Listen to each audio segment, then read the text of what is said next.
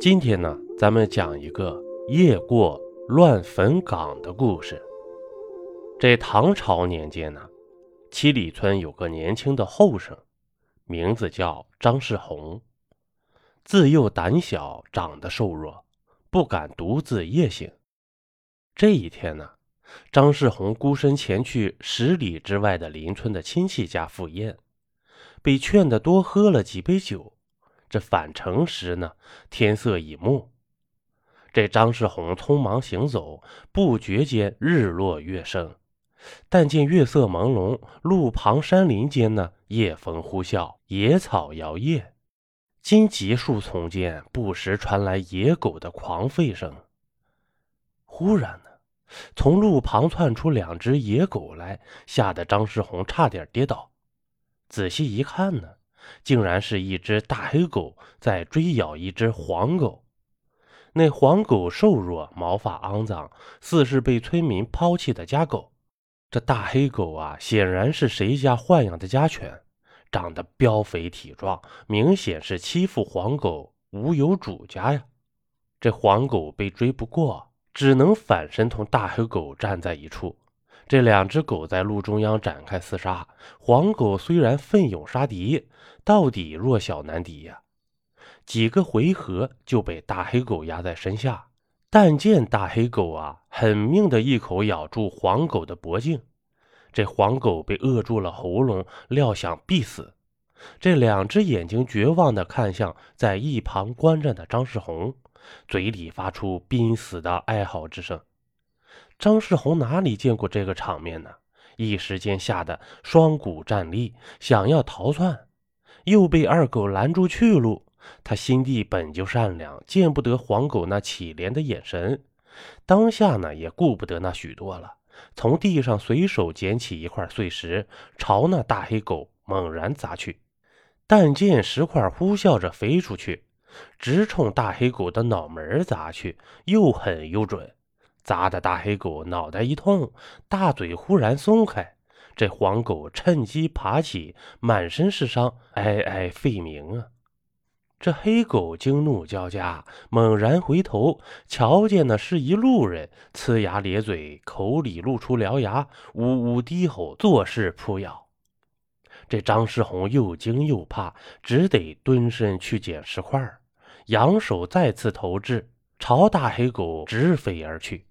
这黑狗再次被砸，身上吃痛，见两面受敌，萌生了退意呀。这狂吠两声，拔腿就跑了。张世宏受到鼓舞，又捡起一块石头，扬手抛出，远远的落在了黑狗的身后。这黑狗虚张声势的吠叫着逃去了，留下黄狗在原地冲张世宏连连摇尾，这眼里充满感激之色。张世宏从怀里摸出一块干粮，掰掉一块，随手扔给黄狗。黄狗腹中饥饿，也不客气，几口吃下，围着张世宏蹦跳转圈。张世宏看着天色已晚，不敢耽搁呀，这迈步继续赶路。那黄狗心知张世宏是个善良之辈，见这恩人离去，心中不舍，远远的看着。张世宏心中本就害怕，疾步而行，听见身后动静呢，远远看见黄狗跟来，心里稍安，只顾埋头疾行。这走不多远啊，这张世宏来到一处乱坟岗附近，忽然看见前方飘来几簇鬼火，吓得双腿哆嗦，难以迈步。啊但见那鬼火忽忽悠悠沿路飘飞，直在这张世宏的眼前漂浮。这张世宏左躲右闪，那鬼火仿佛长了眼睛，一直在张世宏的眼前飘来飘去，任他扬手乱挥，始终驱赶不走。张世宏惊惶四顾，但见乱坟岗的上空又飘起几簇鬼火。正悠然而来，伴随着呼啸的夜风，呜呜之声不绝，令人毛骨悚然。这一簇鬼火在张世宏的眼前狂舞，惊扰的张世宏尖声乱叫。忽然呢，一道黄影扑来，冲着鬼火直撞而上，将那鬼火撞得摇曳而退，遥遥停在空中。张世宏见状，心中一喜，定睛一看，正是黄狗赶来相救啊！不觉间胆气壮了一些。他见黄狗对鬼火并无畏惧之意，料想那鬼火并无多么可怕，当下便从路旁捡起一根树枝，拿在手里乱舞。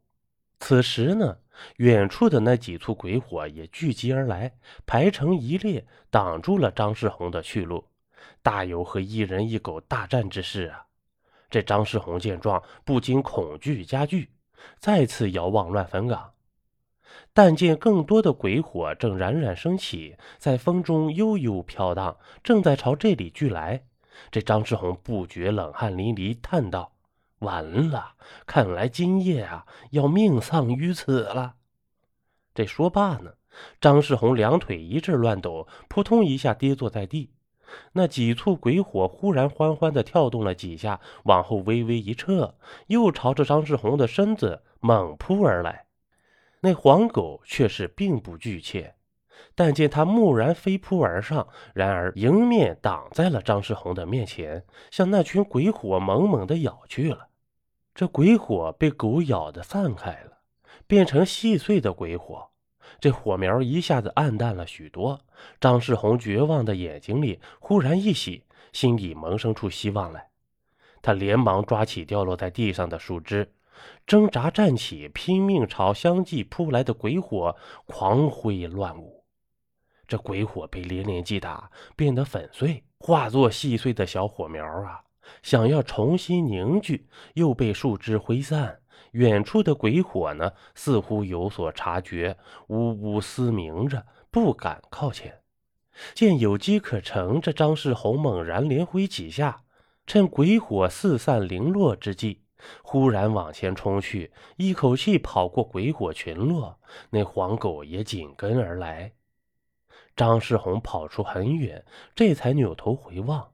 但见鬼火远远的落在后面，火苗暗淡，似在重新凝聚。这接着奔跑啊，一口气跑回了村子。黄狗也跟着张世宏进村，见张世宏进了家门，远远的看着他关门落栓，这才在街角处消失不见了。次日清早，这张世宏打开院门，往胡同外望去，但见街角处有个小小的身影，正是昨日的黄狗。那黄狗正歪头望着张世宏，眼神纯净，令人爱怜。张世宏昨夜惊吓过度，只顾进门回家睡觉了，没有多想这黄狗。这今晨开门呢，看见帮助过自己的黄狗，不觉倍感温馨啊。张世宏走到街角，蹲在地上，伸手轻抚着黄狗的皮毛，眼里充满爱怜之意。自此。这黄狗来到了张世红的家里，每次出门呢，黄狗总是紧随身后。这张世红夜里出门，再也不惧怕了。